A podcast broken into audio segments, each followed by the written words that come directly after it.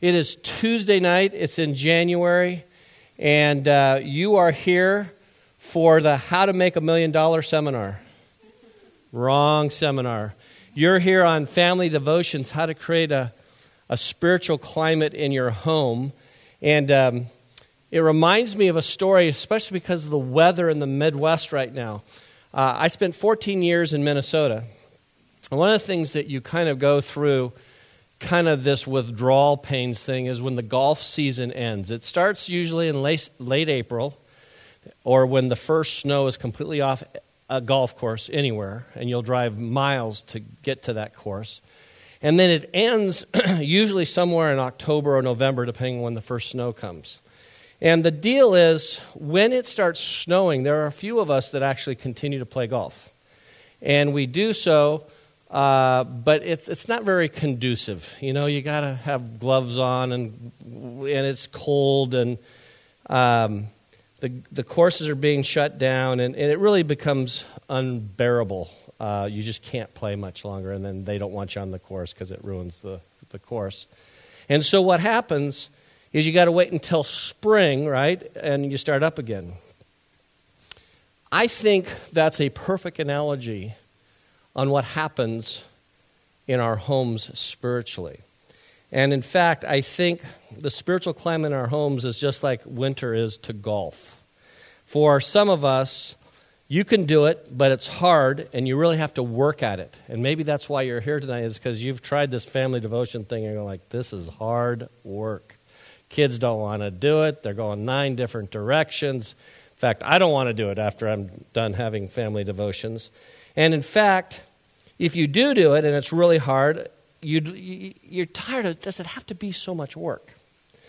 And so, what we want to do tonight is not just give up on doing family devotions. And I'll ask you a question right now. How many of you have ever tried to do some kind of family devotions either uh, with or with your spouse or just with your kids or any combination and it didn't go quite as planned anybody ever have that experience? Okay. Nearly all of you have raised your hand. Now how about this i won't make you raise your hand on this one or you have never attempted it because it's like playing golf in the middle of winter. It's like i'm not even going to try doing that. You don't have to respond to that. Um, but I think for some of us, we kind of have this constant winter, so to speak, uh, spiritually in our homes. Not because we're bad people, uh, but it's just that our kids kind of give us the cold response. And the older your kids are when you tried to do this, the colder they got. Especially if you never did this and all of a sudden they're teenagers and you go like, oh, what is this? Now I'm looking around here and I don't think any of you in this room have any teenagers except for Mr. Barry, and his teenagers are now like grown adults, right? So, so he's kind of out of that stage. But does, who, who's got the oldest kid in the room right now? How old is Allie? Ten, six, six, nine, seven, ten. So here are veteran parents right there in the front row. Well, yeah, other than dad, oldest kid in the room. And so, um, so you're hoping we're waiting for a little warmer response. And so sometimes we just give up. Let me give you a few statistics from George Barna as we get started, then we'll look at some of these obstacles in just a moment. 29% of families have been on a service project. That's higher than I thought. That's pretty good. 28% uh, of kids and families talked to mom and dad about their faith on a regular basis. Now, there's another organization called the Search Institute and says that only 12% of kids ever talk to their parents about spiritual matters on a regular basis. Um, and only 13% ever talk to their dads. It kind of parallels the statistics I was sharing uh, on Sunday. And so, but the, the, the, the one that's kind of devastating is only about 27% of families have ever had prayer, Bible reading, or devotions as a part of their experience and the Search Institute said that number is like three times higher than it is. It's really about 9%. So somewhere between one out of 10 families to one out of maybe four families have ever even attempted it, and most quit. And so, whether it's golf in the winter or that New Year's resolution to have a diet, there's something that's going on in families that keep us from some meaningful spiritual discussions. And so, my question is what's happened? Um, is it really that bad? Is it that we just don't know what to do? We tried it, our kids didn't like it, or our kids are too young. We're wondering what age should we start it, and we wake up one day and like, oh, they're 37. We should have done this a long time ago, right? So I would guess that you even being here tonight, it's something you're saying, hey, this is something that I really want to do or try in 2014. It might have made your goal list this year, or you want some resources or tools um, to do that. So, help me out. Tell me why are you here and what are you hoping to gain as you pick up that outline that's sitting on that chair. How's that for smooth? And because you are the eighth person to walk in this room, you win. We gave away seven cards, now we're giving away books. But now here's the books. There you go. Nice. Oh, I didn't knock his coffee out, but that was pretty good, one handed. Um, why are you here? Why? I mean, I'm sure you've heard this. Why are you here tonight? And let's try to make sure we are scratching where you're itching. What, what is it that you're here for tonight? Coffee and cookies, good. My kids are Awana. I don't want to drive home. It's someplace to hang out warm. What else?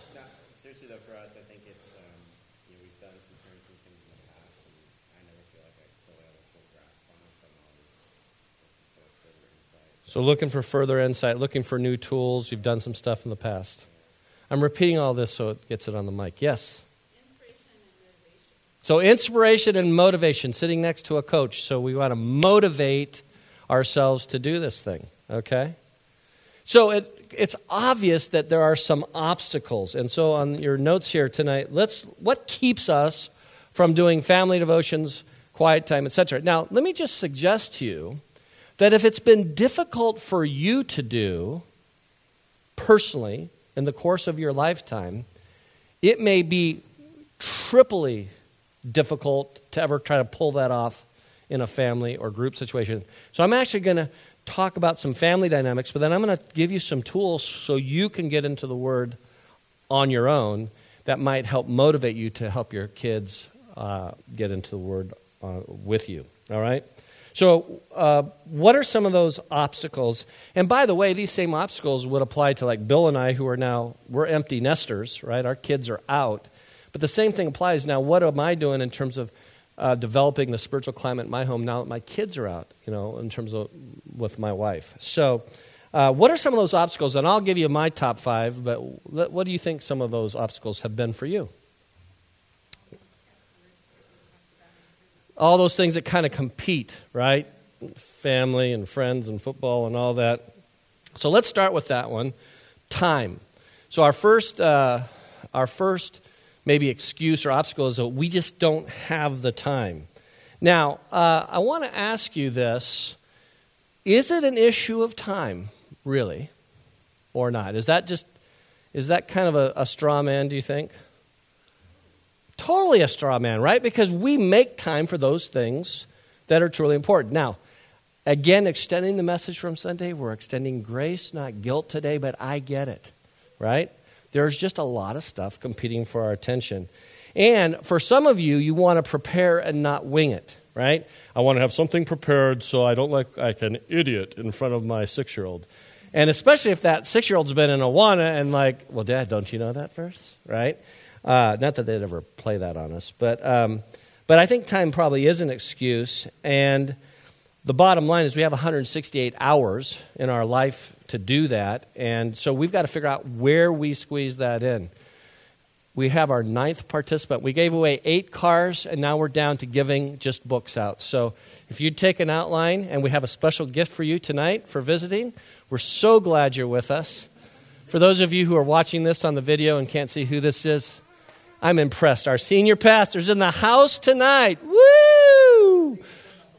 Hey, no, no, you're, you're right on time. So, time's one of those illustrations. So, let me give you I didn't bring I didn't bring all my props tonight, but let me give you an illustration that is a great one to do at home. Illustrating that we all have time. Take a jar and you need two other things. You need rice and you need rocks, right? And here's what you want to do is you want to pour the rice into the jar and then try to put the rocks in afterwards. and you, it won't fit. It will not fit. Now, you do this ahead of time, you just so the kids don't know you've done this. You put the rocks in the jar first, and then you pour the rice around it. Then you pour it all out and redo it so you know that it works. And you let them make the mistake of putting the rice in first. And of course, you, they fill it up and then the rocks, and then it just, it, there's not like, there's no, there's no way, Dad, this does not work. And the idea is the rocks represent those things in our life that are truly important that we got to get done first. And then the rice represents all those other things that take time, that keep you from doing the things that are important in your life. So that's a, a great little illustration. By the way, I would uh, use any illustration at home if you want your kids in the Bible or in God's Word that illustrates that for them, not just tell them the, story. Let them act out the story, have object lessons. And, and I'll, I'll give you a few, and I'm sure you've had a few that work. By the way, when you have a good one that works, that becomes your go to devotional. And man, they forget. You just use it over and over again. And in fact, we had one that I'll tell you about later that my son, probably every 10th time, Dad, hey, can we do that light one again, Dad?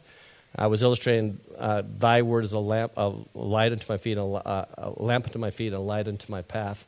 And um, we did this thing where we hid the Bible in the basement with all the lights out and he had to find he had to find the bible he didn't know where it was and he was searching for it and it was in like the darkest closet in the basement which is kind of scary and didn't help that we had his sister hiding in a corner to scare him and we did some other things. Now this works much better with many kids because then there's many adventures along the path. And he tried to find couldn't find it with without turning the lights on. He said you can't turn lights on. But then i gave him a flashlight.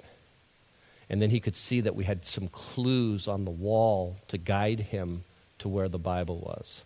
By the way, attached to the Bible was also some cookies, which is, he was sick, so that was his favorite thing. And we illustrated that's, isn't that what God's word? is? It guides you. It's like a light. You don't know where you're going, you can't find it. So I don't know if he really got the idea of thy word is a lamp unto my feet, and a light unto my path, or it was more like there was cookies at the end of that tunnel. Not exactly sure, but it worked for me, all right? So we don't have time, all right? What's another, what's another obstacle for us with this? What are some other obstacles besides time? Maybe just your own obstacles. What are some things that have, like, ah? Okay let's hang on to that thought. That's definitely one, that kind of short attention span. And this is a great example. You have kids ranging from, you got five, right? nine to four months, right? And we'll talk about what you do with older kids um, and how you involve them with the younger kids in just a little bit, all right? What's another obstacle? By the way, it's always fun if you pick those obstacles in the order of this PowerPoint, but apparently I had to save that one for later. But um, other obstacles. Awesome. Point number two I don't know what to do and I don't know where to start. All right? Like, what do we do? How do we do it? Now, um, here's the deal I could have brought a stack of books that you go, like, Ugh. but here's what you do you go Google family devotions and you'll see 10,000 options for you. Let me give you two websites to go to. The, uh, two of them. The, the first one is heritagebuilders.com. Heritagebuilders.com. And um, actually, if you're more like, I just want the physical book, then just order this one. It's called 52 Creative Family Time Experiences Fun Ways to Bring Faith Home by Tim Smith. Oh, surprise. Tim is preaching here on Sunday. I'm pretty sure this will be on sale at the book table on Sunday. Note to self don't order online, wait till Sunday. All right? And then he's going to be sharing again Tuesday night, so you'll want to be back on the danger of raising nice kids. But this is a great, I mean, this is like plug and play. Even I can do this, all right? Experience number four is being sold out. And, you know, he lays it out. Here's the warm up. Here's what you read. Here's what you ask. Here are the tools or props that you need. And he has it for younger children and then if you have teenagers. So it's, it, can, it takes you through everything. It's great. Um, if you want something, now none of you want to go through this puppy, but this is probably the for those of you who are going to now start having junior hires, these 10 year olds will be in middle school in no time. Spiritual Mentoring of team, Teens. This is one of the favorite books I used when I was working with junior high and high school kids with parents because it's just an unbelievable resource on how to do spiritual mentoring. So there are literally hundreds of devotional ideas. And really, um, here's another one. Um, just Google family time training. Family time training is another place to start. And um, you can go on, they have these little one page wonders where you can just download a one page deal and it kind of, it's free. You don't have to buy the book. And it gives you some devotional ideas. So, what's the most important thing in starting? Is starting. All right. Now, here's what I see some families do we got to have family devotions every night. That is a recipe for failure. Let's set the bar a little lower than that. Let's go. What, what, what, other than every night, what, what could be another alternative? Once a week? I think that's a good one, all right? Some of you go, how about once a month? Okay, make a longer day of it, you know. Um, but I think once a week is really good. Mormons kind of got a handle on that years ago, Monday night, home family deal, right? So pick a night. Now, the older your kids get, the harder it will be to establish this family night tradition. So you got to package it in a way that they're going, this is cool, all right? This is fun. Uh, as the kids get older and they're boys, food is always a great motivator for family time night because it's a special night because dad makes pizza or brings home pizza, mom doesn't have to cook, you know, and we do we package it with some other things. So, um, so I would say by starting once a week, grab a resource, all right? The worst thing is, children, today we're going to read through the book of Leviticus. Freddie, would you char- start with chapter one? You know, not exactly what kids are digging. You're like, boy, yeah, animal sacrifice, just what I was hoping for. Um, so the great thing is your older kids can help the younger kids, and the larger families really have seen how that works because when you have a nine year old or a 10 year old, you, they are already naturally helping with the younger kids. Um, I saw that with one of our families. Some of you know the Pachifachi family. They went with me to Mexico last week. Watching the older kids working with the younger kids on our team, even, was phenomenal. And how an older sibling can impart spiritual truth to your kids better than the parents can sometimes because like that's just my brother and he's cool and dad's like whoa dad's intense. Um, now if anything you know about mario the guy is unbelievable you think he's good here? You should see him in another language where he just makes up words and, and starts talking spanish and i has no idea what he's talking about but it was awesome. So um, here's another thing to, to help you just get started you don't have to have a huge bible study uh, one of the things that you can do is just start with what we call question of the night. So, what Cheryl and I used to do, um, this is really dating us. Back in the 70s, there was a game called the Un Game. It was the series of questions you'd ask, and you just answer the question.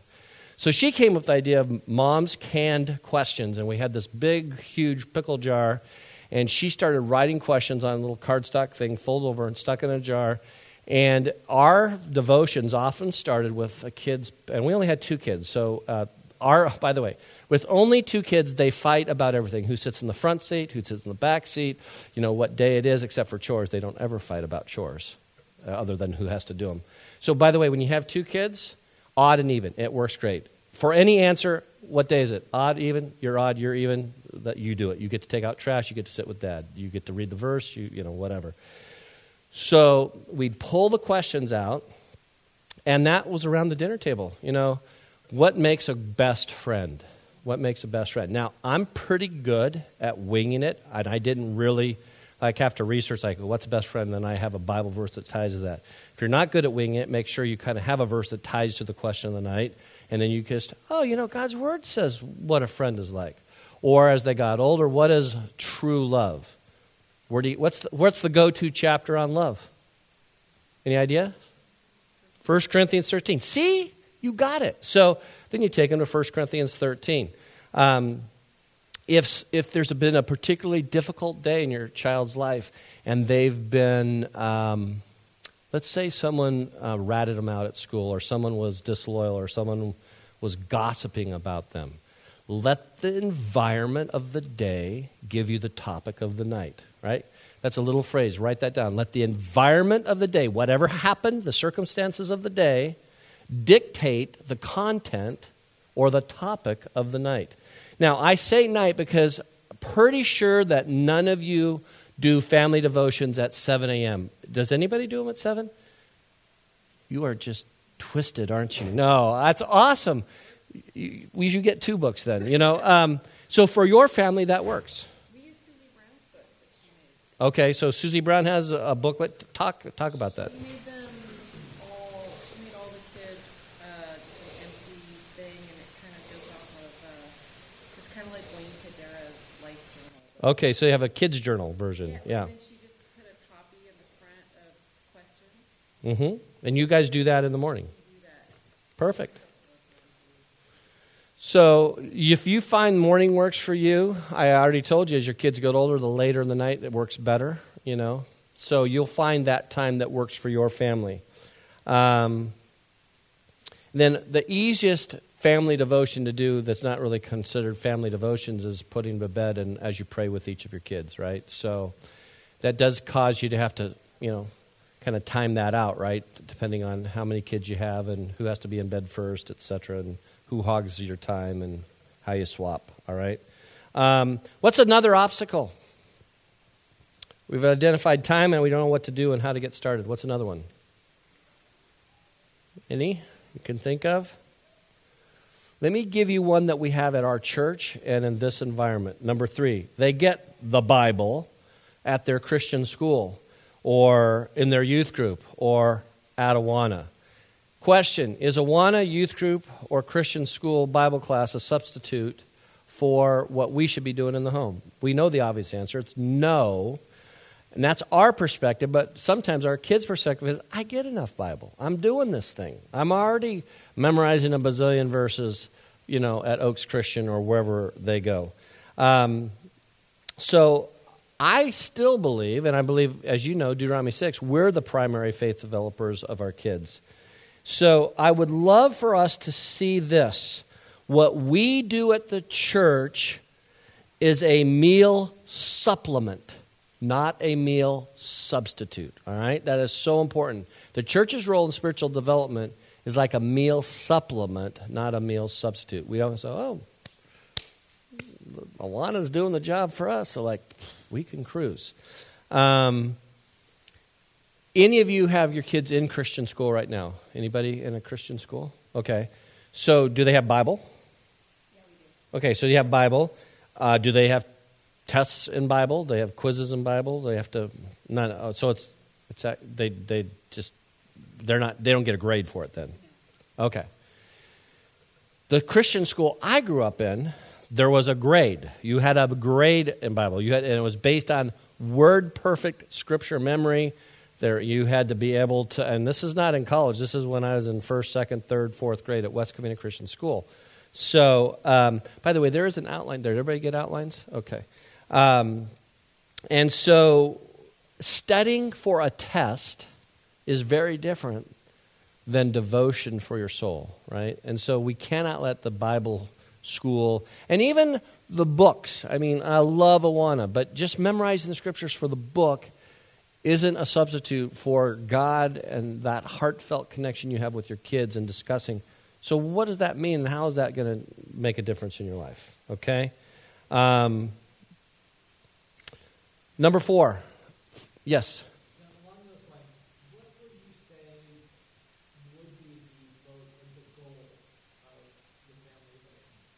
Okay. Uh, I'm going to look at that actually in why is a regular family time in the Word so important in just a moment. And I'm going to try to give you five reasons why I think it's so important and what the ultimate goal is. Um, thank you. Uh, number four. Fourth obstacle is what if I don't have all the answers? I'm really not much of a Bible scholar. And some parents are intimidated by that. Some of you are new believers and you're like, hey, I don't know all this stuff. What am I going to do? Um, I don't think you have to worry about that. I, don't worry about getting stumped. In fact, there's nothing better than your kids saying, Hey, Dad, I know this, and let me, I got this, Dad, or I got this, Mom. Um, now, if you get stumped in some question in your quiet time, that's why you have Pastor Scott. You call him and say, What is the answer to that? And why were there five different burnt offerings and Levitical offerings? And no, I'm just kidding. But seriously, I love it when I get an email from someone. Um, I, I, got a question about this, and um, I love discussing that. And I know Pastor Scott does too. So if you get stumped, um, or you got a question you really don't know the answer to, um, call us. And that's why we have cell phones. Um, I want to tell you a true life story of someone who's just come to faith in Christ. And I got a text via Facebook or a message today. Some of you know my son was dating a Jewish girl.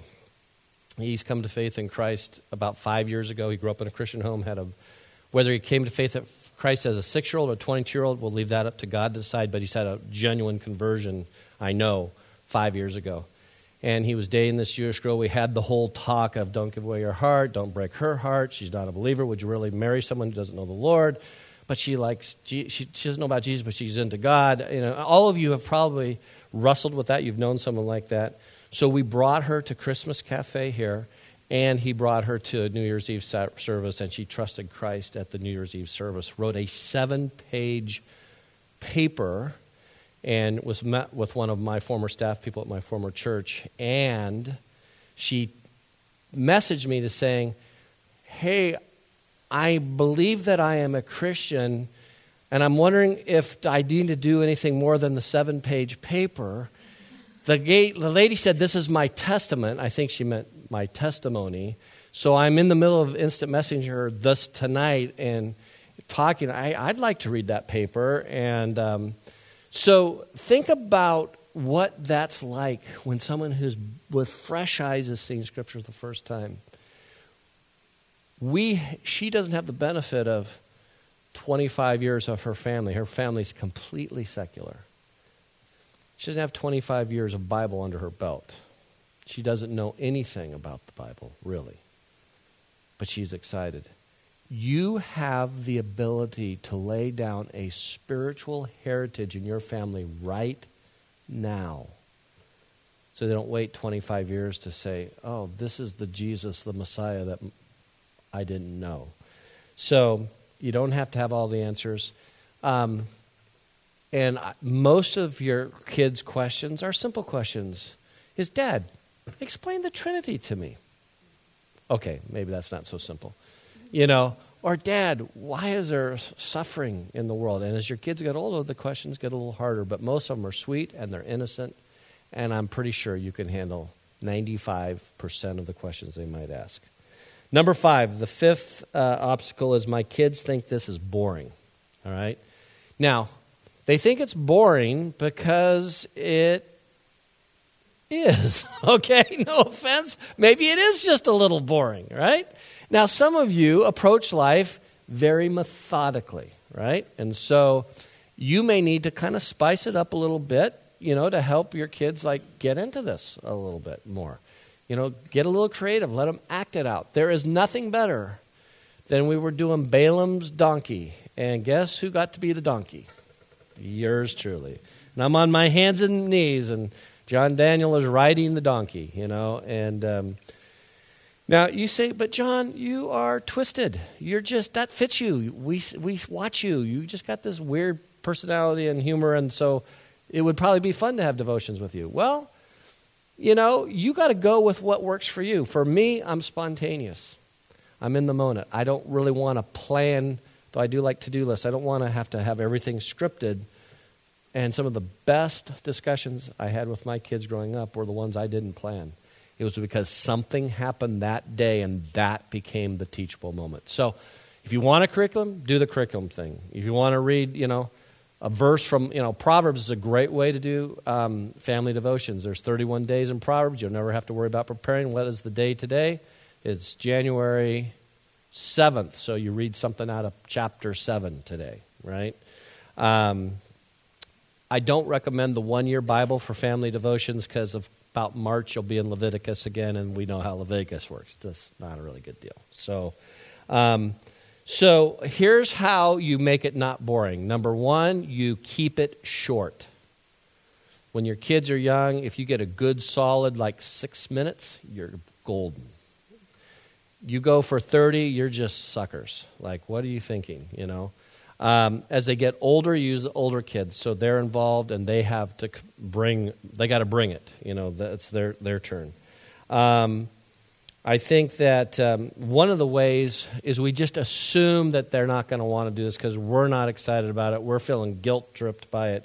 We're comparing ourselves with somebody else who's so creative, and you go, I don't have a creative bone in my body. So I want to illustrate this whole idea that we maybe jump to assumptions about things in life. Now, I'm going to in a moment, we're going to put a slide up here. It's going to have a series of numbers, and all I need you to do is out loud, in unison, as a group, say the first number. In your mind, quickly, mentally add the second number, say that out loud together, and go through the whole list. And I want to see if we come up with the right answer and what the sum of these like seven or eight numbers are. Simple enough? On your mark. Get set. I'm going to sit in the front row and join you. 1,000, 1,040, 2,070, 70, 3,090, 4,000. All right, stop. Don't say another word. There's murmuring. We'll do it one more time.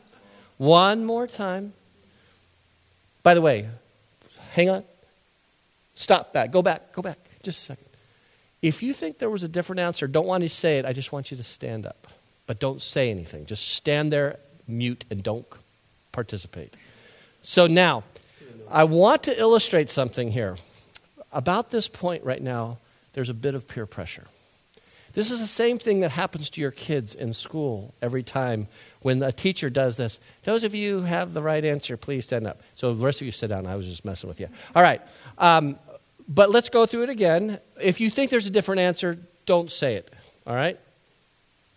Let's try it again, one more time. 1,000, say it aloud.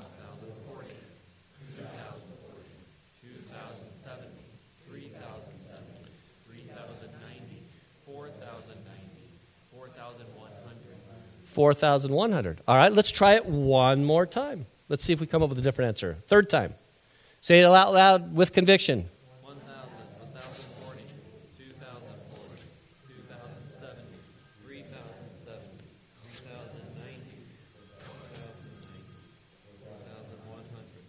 Let's see. Shazam. 4,100. So the bottom line is the first time if we're not thinking, we're just going to rattle off 5,000. Oftentimes, we just make assumptions about what we think the answer will be, and I think we make assumptions about what our kids may or may not want. Now, Bill asked probably the most salient question, and that is what is the goal of family devotions. Why would we want our kids to be in God's Word and prayer together? I want to give us a real live demonstration of why I think this is important. If you have your Bibles, if not, pull one out in front of you. Turn to Psalm 119.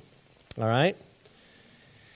And we're going to take a break here. Not a break. You're actually going to go to work with whoever's in your row. So, I'd you know, groups of two or three, like the four of you can do work together Three of you can work together, three of you can. But in groups of three, I'm going to give you arguably the longest chapter in the book on the Bible, right? Psalm 119. And it goes on for a few pages, right? But it's going to answer the question why and what is the value of God's word in your life? Because ultimately, the ultimate goal of family devotions isn't knowledge acquisition, it's about application. And I ultimately, the value of family devotions and creating a spiritual climate in your home is that the Word of God goes from a textbook that has been studied to an application process that changes their lives. I believe God's Word changed your life. And Psalms 119 gives you, I'm only going to give you like five of the benefits. And you can see I already picked some of them out on your notes. But I'd like you, without looking at these notes, tell me what are the benefits of knowing and being involved in God's Word. And I'd like you as a group to kind of come up with those. Now, if you get stalled, I kind of gave you a cheat sheet here with verse 11 and 38 and whatnot, but there's a bunch more in there. All right, so we're going to turn off the tape, turn around, take a few minutes to talk to one another. I'm not giving you a long time, like probably less than three minutes. I need at least three benefits of being in God's Word. On your market set, go. Let's see what you found out. Now, I gave you five benefits or goals of being in God's Word, but there's a dozen. So before we use verse 11, 38, 49, 98, or 105, I'd like to hear any of your benefits or goals of being in God's Word that don't come from those five verses. All right? Anybody that came up with something other than those five? What'd you find out? Anybody? All right. Verse 66 teach me good judgment and knowledge. So there's something about knowledge and, and having good uh, judgment that comes from God's word. What else? Any other that came out? I heard a lot of action in the back row there. Okay. So it educates the conscience so that the Holy Spirit has something to work on. Okay? Anybody else? Have an answer? Something that you came up with? This is kind of in 76 and 82. 76 and 82. Okay. Um, so there's all kinds of um, positive things that, from the text. Um, I'll pick one that I didn't use here, but look at verse 9. How can a young man keep his way pure? By keeping it according to the word. So, if we're dealing with a massive epidemic of moral impurity because pornography and all the onslaught of the media with our kids, what's one of the ways to help combat that? It's the Word of God, all right? Um, you don't want to sin? Look at the first one, verse 11, all right? So, let's look at our five up here and then we'll, we'll, we'll keep on going. So, one of the benefits of a family quiet time, and when I'm saying quiet time, I see. Uh, I'll give you the components of that, but there's a time in the Word, there's prayer time. Those are two, but specifically the Word is it keeps us from offending God, that I might not sin against thee. Uh, look at that in verse 11. Um, and by the way, the concept of sin isn't a popular one in our culture. And, you know, your kids have to understand sin has a offensive part to it. There's, and, there's, and there's this idea that that there's some things that you know there's no offense. You know, there's sins of commission that your kids definitely know about, lying, etc. But those sins of omission, those things that, well, I just didn't speak up, or I didn't stand for truth, or I allowed someone to be made fun of, etc., etc. Um, Thomas Fuller said it this way: He that falls into sin is is a man. That grieves at it is a saint. That boasts of it is a devil. And so Romans, the, what are the two go to verses on sin if you want to just have your kids memorize two verses about our need for a Savior? Come from the book of Romans. They are Romans what? 323 and Romans 623. Romans 3.23, anybody want to recite it? You've memorized, your kids have memorized it and want to. Romans 3.23 is, for all have sinned, right? And fall short of the And Romans 6.23, for the wages of sin is death, but the gift of God is okay, you got it. So, most of you have memorized that. Um, so, what's the next one? Verse 38. It gives us a proper perspective of who God is. Establish the word of thy servant as it produces reverence for thee. Um, I think that's one of the most important things of a quiet time is it helps us understand for our kids that there's a reverence for God, for God Almighty. Um, Voltaire said this I cannot imagine how the clockwork of the universe can exist without a clock maker. Um, and ultimately, the proper view of who God is uh, sets the, the direction of their entire life, right? And our, I think for every family, your, your fear at some level is all the stuff that you're doing, will it pay off? Will there be a payoff? Will my kid remember this thing when it's all said and done, will he ever go off the deep end? You all have little cherub, you know, kids right now, and they're angelic and they're perfect and they'd never sin, do they?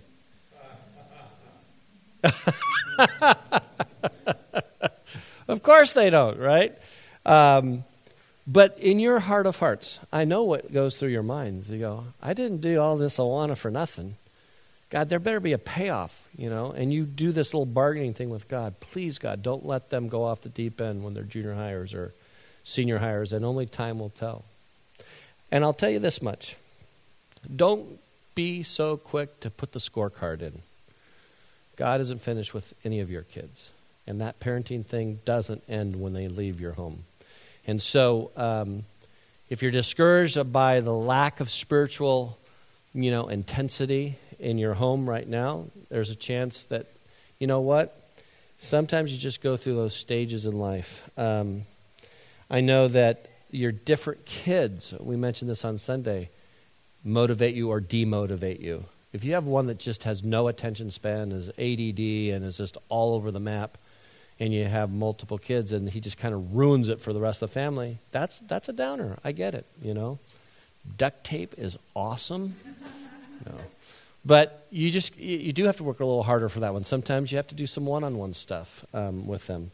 Um, by the way, my daughter married into a family of eight. She married the second born of eight kids. And um, it's been a very interesting experience of how they celebrate Christmas versus how we celebrate Christmas. And it, it's affected the way they view how things should be done in relationship to kids. So it also has affected their view of how many kids they will have. This is going to be a very interesting discussion. I have my bets on how many that they'll have. But the one thing that happened because Ryan was the second oldest and he was the oldest boy, unbelievable amount of responsibility placed on his shoulders um, in relationship to the other kids, and being that role model and, and helping dad out and being in charge. He had an older sister who chafed under that, and she took a different path. He didn't, and he stayed the path. And it's been a very interesting study because there's a lot of research on firstborns and middleborns and lastborns. And I think you just got to know the personality of your child. You know, that Proverbs passage train up a child in the way he should go, and when he is old, he won't depart from it. We've claimed that as if I train them up spiritually, they, they'll, they'll at least come back to the Lord. Actually, in the Hebrew, it's train them up according to their bent. And I think the idea is more each kid has a different learning style. Different kids respond to different motivations, and you've got to. Your job as a parent to unlock that to see what how that can um, kind of affect your your parenting with that kid. Okay, number uh, number three, uh, verses forty nine and fifty. Um, it gives us life changing hope, and you can see that from verse 49. I just put a summary of that. In which thou hast made my hope, comfort me in my affliction. Um, let me give you just some verses for when your kids are, when you're wrestling with hope or hopelessness. Let me just read these quickly, and I won't read the verse. I'll just give you the reference. You can do a little study on hope. Psalm 71, 5, Psalm 131, verse 3, Jeremiah 14, 22, and Lamentations 3, 21 five great verses. Do a little study on hope if you're feeling a little hopeless. Um, by the way, the word hope in, in, in the Hebrew has this idea of this eagerly awaiting, and it's used 140 times uh, in the Bible. And so, hope's a big thing, especially as your kids get older when they've been rejected, right? Uh, how many of you have girls? Here's, here's um, you're going to store this one away for, how old is your daughter? Nine, eight, and three. You got three of them? Saved now. You got three weddings. Oh, my goodness. Nine, eight, and three. So, whatever age they're going to be able to quote date, so you're seven years from it. We'll say they're 16. I told my kids 32. But um, seven years from now, somewhere in the next 10 years for your daughters, they're going to get dumped. They're going to have a boy that will break their heart. The tears will be unconsolable they'll be despondent, and nothing you can say to them encourages them, either mom or dad. Revenge works, and actually, ice cream worked, but you know, that's not really.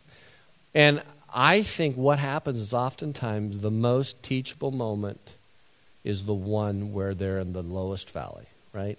Now, for the most part, life for a six year old's pretty, pretty good. What, I mean, think about the life of a six year old. How many have six year olds again? Pretty good life, right? I mean, what are they, first grade? So they go to a little school. You know, even when they forget their lunch, it's a good deal because, man, everybody has to share, you know. At least at a Christian school, they have to share. Like, oh, let's share with Johnny. He didn't bring his lunch. My, my son learned that. I'm ditching my lunch. I get cooler stuff if I forget it, you know. You cure that by they get like peanut butter with no jelly and water. Then they don't forget their lunch. Um, but for a six year old, life's pretty good, right?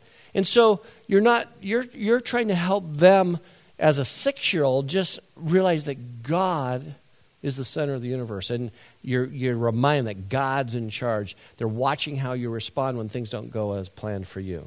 And so at each stage, there's different developmental tasks, and we won't get into those tonight. All right, number four, it makes me wiser, right? Number four, it makes us wise. Why do you want to have quiet time? Be in the Word. It helps you be smarter. Not in getting a 2400 on the SAT, but uh, it does make us wiser than who, according to verse 98? Than your enemies. That comes back to the revenge thing. Um, and so the, this idea of not being smarter, not necessarily intellectually, but maybe you don't make the same mistakes as lost people uh, that are far from God who wish they could have that experience back. Um, there has never been a college girl who lost her virginity and got pregnant that wishes that she had that experience. There's every single girl who's ever come in for counseling who got pregnant wants a do over. I've never said, yep, that was the way I planned it. Pretty much, I'm 15, want to have a baby. Um, and so I think that what we find with our kids is there's this time as they're getting into junior high, especially, is the relevance of what you're doing in your home really begins to speak to them because they're going to be getting these forks in the road and they got big, big choices to make. And lastly, it gives us direction life. Verse uh, 105 Thy word is a lamp unto my feet and a light unto my path. So obviously, God's word gives you direction. Let me just comment on God's will and God's wisdom real quickly. You need to help your kids understand that God's will in His Word is very specific, very concrete, and very direct. And it usually says, Thus saith the Lord, or This is God's will concerning you. And there's only about five or six passages in the Scripture, and all the Scripture says, You must do this. And that would be an interesting study, by the way, of those passages where God's very specifically saying, This is God's will. And all the time we say, I got to pray for God's will. I, I would suggest there's another alternative. Do the six things that it says. And there's only one, Thus saith the Lord passage in all of the scriptures for kids. Only one. What does it? Children, what? Honor thy father and mother. And there's an unbelievable promise that kids miss. So what'll happen? That your days may be long on the land. So my mom was right. I brought you into this world. I can take you out of this world. It's amazing. She knew that. That your days may be long on the land. This idea of honoring parents, that's the one command of kids in Scripture. There's one biblical command to children honor your father and mother. There's a few more for us as adults. So that's why the book of James says if any of you lacks wisdom, let him ask of God who gives to all men generously and without approach. Most of your parenting skills and expertise is going to be in the realm of not God's will for your kids, but helping them discern God's wisdom for their lives and how to make wise decisions when, the, when it's not clear what the right decision is the biggies they get. It's those gray areas that they're going to need some help in making those decisions. And I believe the foundation will be set as you do this in your home. Now, let's keep mushing through this because I want to get to some really practical stuff. The blessing, we've seen the benefits of having a quiet time. So, the ultimate goal of a f- time in God's Word and praying and family devotions or quiet time, however you want to call that, have we, have we made the point? What is the ultimate goal? Because in the end, we can't miss this. And maybe I just need to put a bow on this. The reason you do this ultimately is so your kids become conformed to the image of Christ in, in the pure and simple, so your kids love Jesus and become like him. That's why Paul could say in 1 Corinthians, Follow me as I follow Christ. So ultimately, you want Christ followers out of this experience. They see that Jesus Christ is the Lord of their life. Now, for some of you, you made that decision at a very young age, maybe in Awana. I made it when I was six years old. I was six years old, and it was clear. The Bible teacher at my Christian school did her version of sinners in the hands of an angry God. I pretty much didn't want, did not want to go to hell. And she was an unbelievable evangelist. 24 hands went up in that first grade class. We all became Christians that day because we were pretty sure we didn't want to go there and we didn't know where she was going and we didn't want to, you know, she was mean. She was tough, right? She was actually a very sweet lady. She just seemed so intense. But that decision as a six year old wasn't really confirmed in my heart until I was 13, 14 years old, between the summer between eighth grade and ninth grade where I left the cocoon of that little Christian school and was headed off to a public high school. And that summer, where I went into high school, I had all kinds of doubts about whether God existed. And you say, seriously, dude, you were 14, your question is, yeah, I was one of those weird kids. I actually thought about whether there was a God, and I kind of read about that kind of stuff. And I was also into sports, so when I got too worried about God, I just played baseball, and I'll get over it, right? Like a lot of kids, they do a lot of activities, so they don't have to deal with the questions that plague them. And some of you have very thoughtful kids. Some of you have way brighter kids than I was growing up. And they're already asking questions, like big questions. And so, thank goodness, I had someone investing in me and helping me understand those big questions. Because my parents didn't do it. I'm not, my parents are great folks, but this just wasn't their deal. They didn't, they barely went to church. Their idea of a great church is had a long three hour Sunday school program, so they go out for breakfast on Sunday mornings and pick me up at noon. You know, it was like drop him off, free babysitting, yay. And only later in life, once I was a pastor, did my parents really kind of redirect their life towards spiritual things. I mean, years later. And so you have a chance to make a difference with your kids in that. So, that being said, the blessing is this Let's look at this slide together and, and just if there's one other benefit, look at this together. Let's read it out loud. Joshua 1 8. Scott preached on this a couple weeks ago, right? This book of the law, let's say together. This book of the law shall not depart from your mouth, but you shall meditate on it day and night, so you may be careful to do according to all that is written in it, for then you will make your way prosperous and then you will have success. That's the blessing of family devotions, of time in God's Word, of meditating. So here's the principle, and then I'll give you the prerequisites and I'll give you the promise. It's all from this verse. First of all, the principle is this meditating on God's Word will allow you to experience God's blessing in your life. Now, meditating is a tough thing to do. What is meditating? And teaching kids how to meditate on God's Word is probably a bit of a stretch the younger they are, but the idea of helping them to think it through and internalize it and what does that mean for me today? Whatever that verse is. Now, there's two co- conditions for that kind of blessing.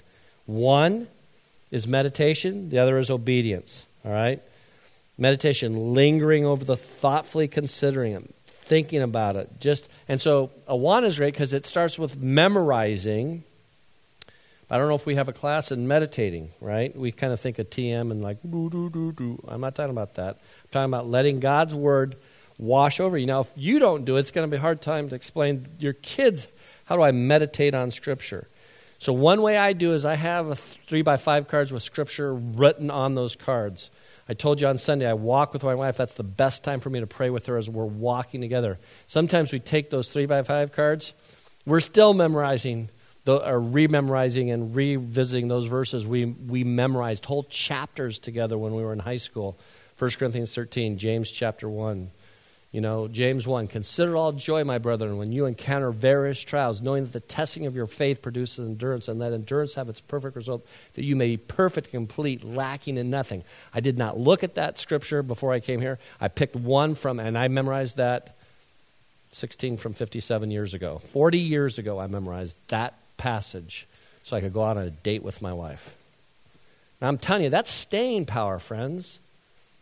And it's not just in my mind, it helps influence my choices. So when I'm tempted to erupt and be upset because things didn't go as planned, like when I bought my new car, and seven days later I get rear ended on the 5 freeway after doing God's work in Mexico, this is not fair.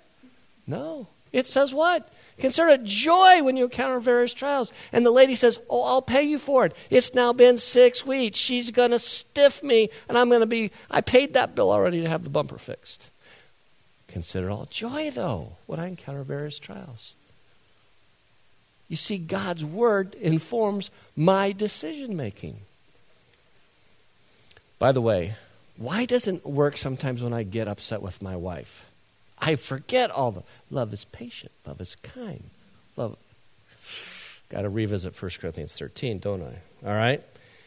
So, meditation and obedience, we got to apply it, we got to live it, we got to do it. The promises, two promises you get out of Joshua 1 8. You'll be prosperous. Now, I'm not going to get into the name and claim it. I'm not saying you'll get money delivered in bagfuls at your door, but God's going to bless you. I think by any standard of definition, you are all prosperous in this room, regardless of your financial accumulation. And you will have success. So I don't think these are generally, in fact, in the Hebrew, they're not generally associated with financial success. But the idea is when your life is focused properly, that God will prepare your path. All right? All right. So, how do we get started? Let me suggest this three things commitment. I'd like you to start this week. All right? This week. So, pick your day. I don't know when it's going to be. Today's Tuesday. Tuesday night's probably not a good night because you're here at Awana. But pick a night or a day this week before next Tuesday and try your hand at family devotions. Now, let's hear from the wisdom of others. Does anybody have a night they've kind of already picked and that's their night and they do it if you're a, kind of a weekly person? Or maybe you do multiple weeks, so just tell us one because we'll feel like really bad if you do like three nights a week. We'll, we will hate you. No, we won't. All right, so anybody that has a night that they kind of, they zero in already. Anybody got one? Maybe you want to vet one and look really great right now?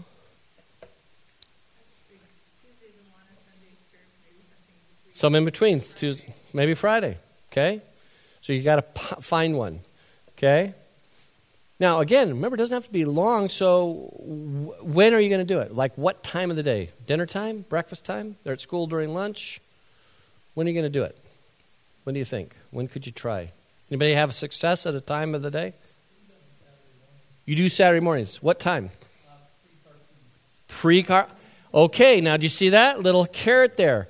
We got a little family devotions, then you get a little plug in drug. It's called cartoons, right? Okay. Great. And how long does it go, Pastor Scott? 20 minutes. And what are the ages of the kids? What are the ages of your kids? So, eight, six, and five. All right. So, you know, uh, all of you with six year olds, you know you can do this. You can do this. All right. So, pick that date, start somewhere, make a commitment, put on the calendar, call it family time, call it whatever you want, but pick a night, stick to it, and then here's what's going to happen. How many of your kids play sports? Anybody play sports? They have different activities at night that require them to be in a soccer or baseball or whatever? So you may have to flex with your day as your kids get older and they're and uh, they're playing different sports or different things. All right. Secondly, concentration. You're going to look for teachable moments. You got to look for those. All right. Anybody have a teachable moment that you'd like to share that you used in, in sharing God's truth with your kids about something? Any, anything come up in the last month you'd be willing to share? Because here's what you can do use someone else's teachable moment. Oh, that's a good one. I'm going to make sure my kid experiences this because that was a good verse, all right? Any teachable moments anybody want to, wants to share that you've had? Something that's happened? Or share, hey, this happened. What would I, how could I turn that into a, a devotional thought? Anybody have something that's happened? Could be a negative, positive, anything. Yeah. Yeah, how old, tell them how old your kids are so they got the context. 26 and 25. So we're talking 10 plus years ago, maybe. Okay. So it was simple. You ask them how their day, at night, as they're going to bed, how you pray for them. Okay? Now, he had daughters. And we did go through this little weirdness deal when my daughter went through a little modesty issue as she got into her teens. And so mom kind of took over some of that. Um, and so we were careful to, you know, before just barging in, like knocking on the door, which is probably a good thing that everybody should just practice. Where my son, he didn't care what state you found him in his birthday suit or not, didn't matter. Bring it on, Dad. What do you want to talk about? Um, but one of the things that I'll tell you that was really interesting, my son was still very interested well into high school. He had no no big deal about dad laying down in bed and just us with our hands behind our heads looking at the ceiling talking. And every teenager on the face of the planet will deny that that will have ever happened. So just, that's cool.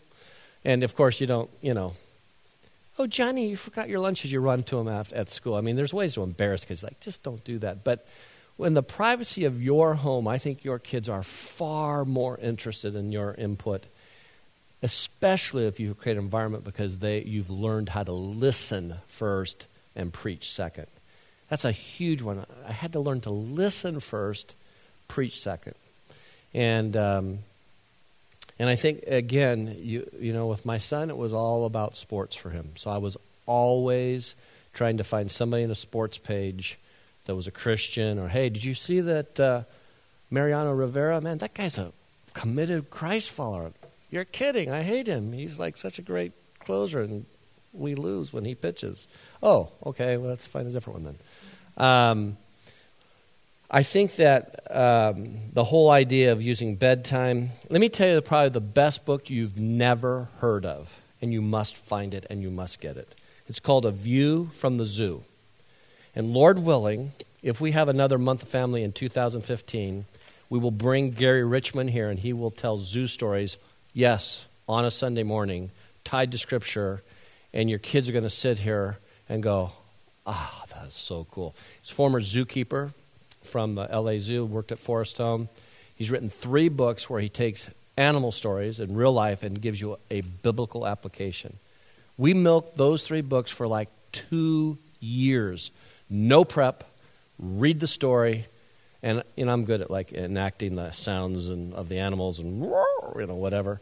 Um, and that was some of our best devotions were just reading a chapter from his book and discussing it. A view from the zoo, and then he has like more views from the zoo. And just Google Gary Richmond. He lives like in uh, Corona, and um, great book to teach biblical truths from. Um, I already told you about using the car to to find those teachable moments while you're in the car. You're going to hear a lot of stuff. My wife more than I did. And then uh, I would think consistency is really important for this. That's why I'm saying pick the night, stick with it, right?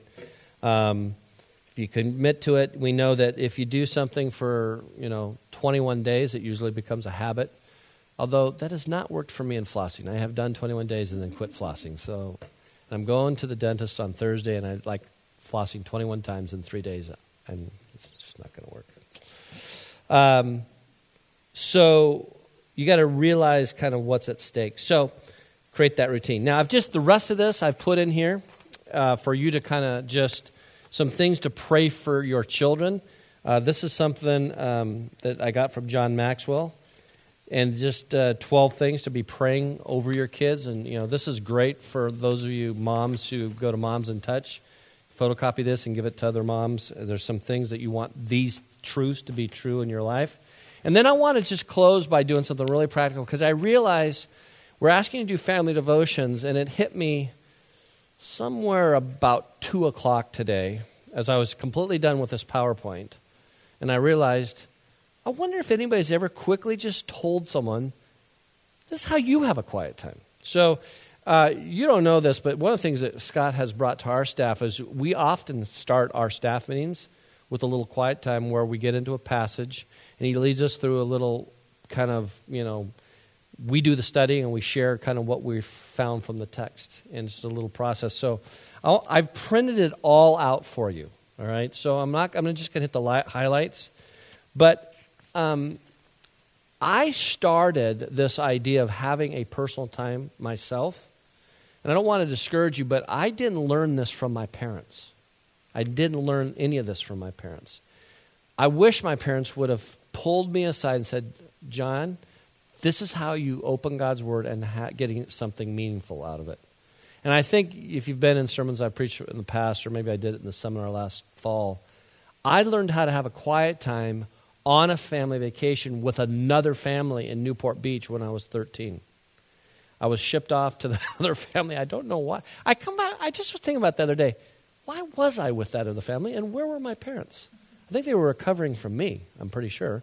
So I was with this other family for two weeks, and it kind of went like this. I I woke up that first morning, and we're on the Balboa Island at this beach house, and I couldn't sleep. And what 13 year old wakes up at 6 in the morning? Like, you're supposed to sleep in, you know, unless you're going surfing, and then, you know, have some cereal about 10. And I'm like wide awake. I get up, I'm going to look for food, and there's Dave Samuelson studying his Bible. You know, at the kitchen table, on vacation, you know. And um, I said, What are you doing? He goes, I'm having a quiet time. And that phrase that I shared with you the other day, I like to hear from God before I hear from anybody else, I got from him. He says, I like to get in God's word first before I do anything else. He said, Would you like to join me? Now, I was like, eh, Not so much. But, you know, I'm not going to be rude. I knew how to say, Of course I'd like to join you. That would be swell. Um, so we sat down. It's like 15 minutes. He was studying something. We shared, and that was it. He said, Hey, you want to join me tomorrow? I'm thinking, not a chance. Not at 6 in the morning. I'm not going to do that, right? And, um, but of course, God woke me up at 6 in the morning. I'm like, I'm putting the pillow over my head, but I can't. So I get up, I go to the kitchen. Again, he's there, the Bible's open. He has two bags. One's from Dunkin' Donuts, the other one's a gift bag. So now this is getting better. There's donuts attached to quiet time. He said, I got you some donuts just in case you came, and I got you something. I go, I'm like, are you serious? Like, so I was like interested in what was in bag number two.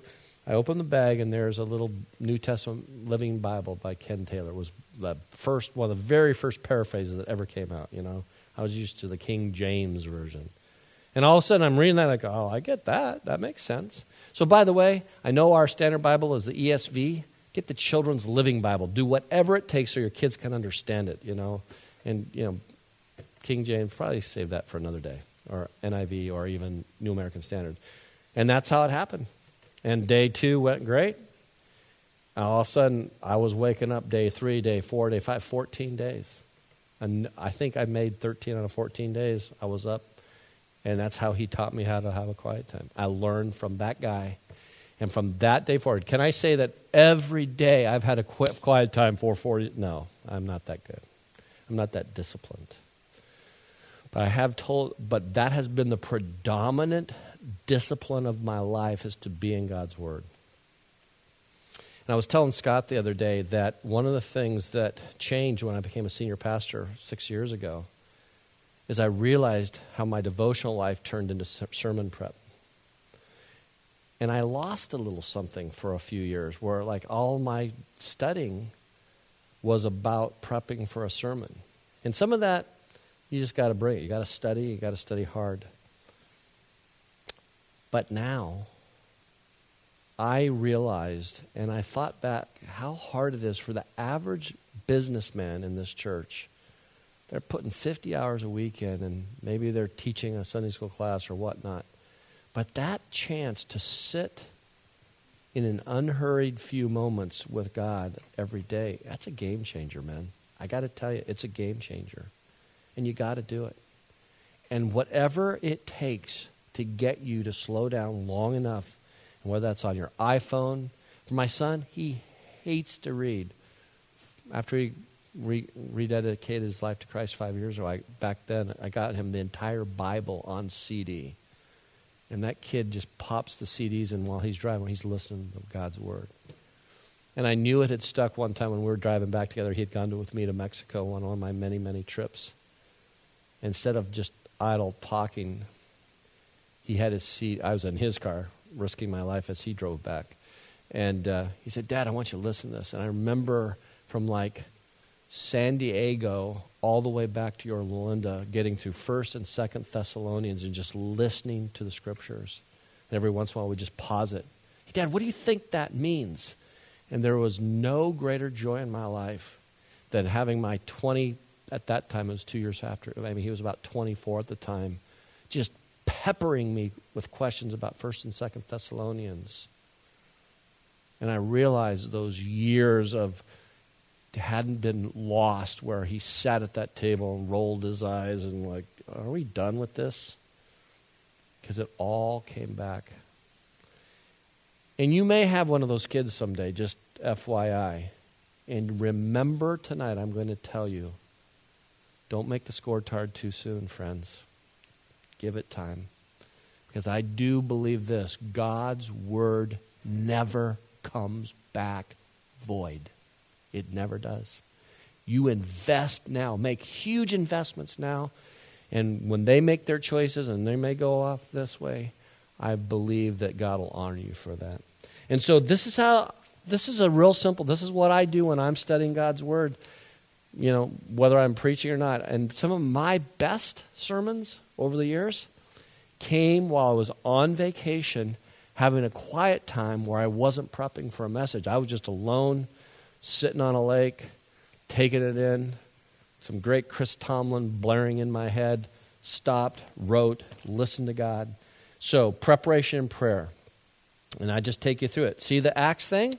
This was already in here. And then Scott gave me this illustration. I was like, whoa. Do, do, do, do, do, do, do, do. There it is, Acts right there. So you prep, prepare, you can read all that. Um, then there's an overview and context. Um, I gave you some interesting facts. By the way, you can read the Bible in 71 hours. Just a little tidbit there. The reason we know this is that my former church, we built a building and we wanted it to honor God's word. It was our new worship center. And we had a Bible reading deal where you could sign up and read a portion of the Bible, and we read it from Genesis to Revelation. It took us 71 hours. Actually, it was a little less than that because some people read like really fast. They should be on like a FedEx commercial. Um, and we actually did it. People were reading at 3 in the morning and 4 in the morning. It was awesome. And by the way, I haven't asked Pastor Scott if we can do this. I don't know if that fits for that. But when we tear that up and there's nothing on the floor in there, and then we're going to put new carpeting down, one of the things I really want us to do is a family exercise where we write, we all get to write on the floor our favorite verses as families, and we pray as a family in that. And it's all be carpeted over. But the coolest thing is, like 80 years from now, when they're tearing that building down and rebuilding again, they rip the carpet, and there's like going to be all these verses, and your names are going to be on that floor with the date you wrote. It's the coolest thing. But it takes a while for someone to really get jazzed about that, and people have to die for that to happen. But anyway, um, that's really a tangent, I realize. Uh, but over, I don't know what has that to do with overview and context. Um, but kind of get, you know, read the chapter, read the text. And I'm, I'm not talking about commentaries right now. You can take, you know, your, your Psalms. By the way, you want to read Psalms? You can get through Psalms, you know, five Psalms a day or one Psalm a day, however you want. You can get through that, one proverb a day. Um, then the next thing, observe what's the passage. Read it through. What's the passage saying to me? What you know, I use a quiet time here. What are the facts? What are some things? And when I'm observing, I ask questions. Well, what is it? Well, I wonder what that means. You know, then interpretation, that means maybe you call Scott to ask the, answer that question. Number four, not just kidding. You know, you get a commentary or you have a, a study Bible. Maybe you try to see what that helps, and um, then you apply it. What's it saying to me? You know, what does it say? What does it mean? What does it mean to me? And just kind of pray through that. And then um, I just thought I would give you something kind of fun in application. I call it space pets. and it's a way to read scripture and it's memorable and your you can teach this is a fun one to do with your kids all right? Space pets all right? So real quick i'm going to let you fill in what space pets is in terms of how you read the bible and just look for things all right? S stands for what? Let's see if you can guess. Sin to confess. Maybe there's something oh this is like i got to deal with this. I'm judgmental or i'm an angry person. All right? P a promise to claim. Now, I just realized if you're in precepts, you got like 27 different underlining doodle things that you do and color coded things. And anybody of you in precepts? If you want to know like the ultimate underlining, you know, so you like you have all kinds of different things you're underlining and circling and diagramming. And so I'm a more simple person, all right? Black, signifies I underline in black. Promise to claim, I do highlight that in yellow because that's like usually hopeful, all right? A, attitude to change, all right? An attitude to change. I got to deal with this, all right? C, a command to obey. Those are biggies. E, an example to follow. You can do that when you're doing character studies. What are those examples to follow? And then now, pets. P, a prayer to pray. Any prayer section in the Bible, man, that's a great time for you to be able to um, say, hey, that's a model prayer. We know the Lord's Prayer. Paul has one of the longest running sentences in the Greek New Testament. It's a prayer. That's a fun one to analyze. Uh, e, an error to avoid. Whew, don't do what that guy did, right? T, a truth to believe. And S, something to thank God for space pets. And that's a little fun one. So if you're taking your kids through a little passage of scripture, hey, let's and you know, you know it's filled with promises. Just say, hey, let's look for all the promises.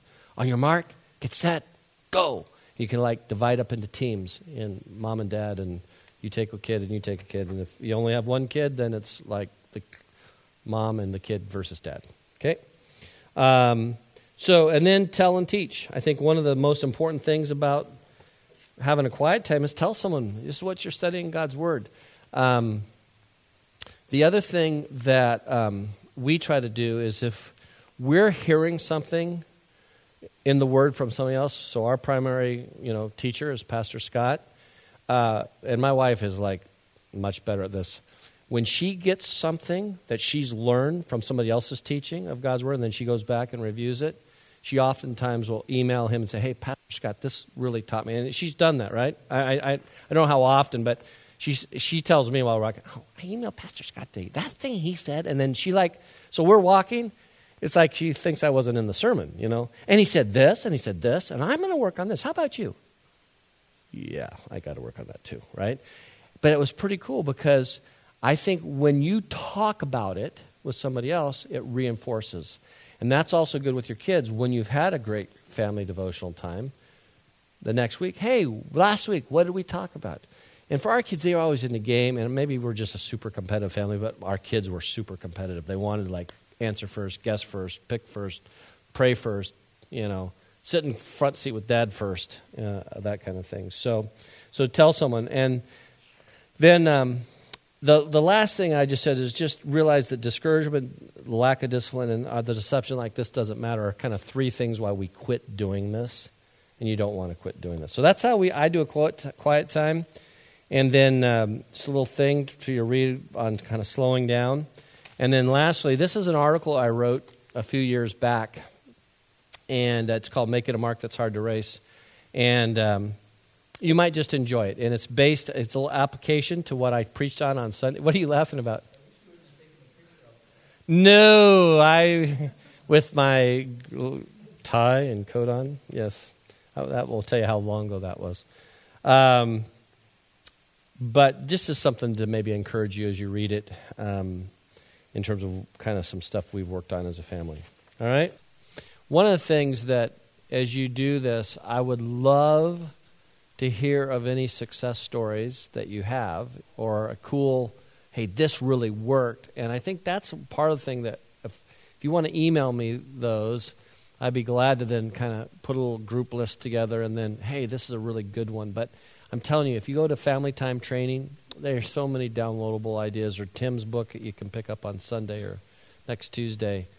You'll have more than enough ideas to get you started. So, all right it's rare that you're going to have like 17 minutes without having to do anything. So I'm going to let you enjoy these next 17 minutes. Grab a cup of coffee, chat with one another, and I'll um, I'll close this in a word of prayer. Thank you, Ron, for filming this, and I realize your answers won't be on the tape, but at least somebody will hear a little bit of something. And um, really, really, next week, I would love for you to invite your friends. I'm telling you, Tim's we're going to talk about next week the danger of raising nice kids. It, it's a game changer. I think it's something every parent needs to hear. I wish we could get all of our Awana workers in here on that as well. So he'll be here on Sunday and then speaking on Tuesday as well. I don't know if you know this, about a year ago, Oaks gave him an office. Oaks Christian gave him an office just because there was so much counseling going on that their their teachers couldn't handle, and so um, they have this partnership with parents program they're developing, and he's doing that. And um, if you know of any parents that are struggling, especially with uh, maybe out of the ordinary issues with kids, he's unbelievably good. And um, so he's my friend too, so it just looks a little better if there's a few more people next week. No, I'm just kidding. But um, we would like to see anybody that you would invite as our guest. Although only you got the books tonight. Now I'll try to get some giveaways from him though next week. Let's pray. Lord, thanks for this time and thanks for these parents. In many ways, these are I'm preaching the choir. That's these are the parents who are trying to do it. They want to do it. They're making a difference. And I pray that every parent would slow down in our church long enough to realize how important it is to create a spiritual climate in their home. Lord, again, let no one leave today feeling guilty about what they haven't done, but inspired and hopeful about what they could do. And uh, let this be the week that they, they, they venture out, put their toe in the water spiritually, so to speak, and begin to, to, to venture out in doing this with their kids. In Jesus' name. Amen. By the way, for those without kids, the same thing applies in terms of how you build into your marriage. If you, you know, like just the idea of even praying with your spouse, you know. So, uh, and that being said, if you want to have a spouse centered marriage instead of a child centered marriage, one of the best ways to do that is to go to our couples retreat. shameless plug. And so, if you would like to go, we have a few spots left, and we've had someone step up with a generous scholarship so there's nobody that could not go because of funds. So if funding is the only reason you can't go, I am pretty sure we can work that out. Secondly, we are working out for those of you who are trying to figure out the child care thing. I understand the Kegels will take all kids for those three days. Send them over. It will be perfect. All right? God bless. See you later.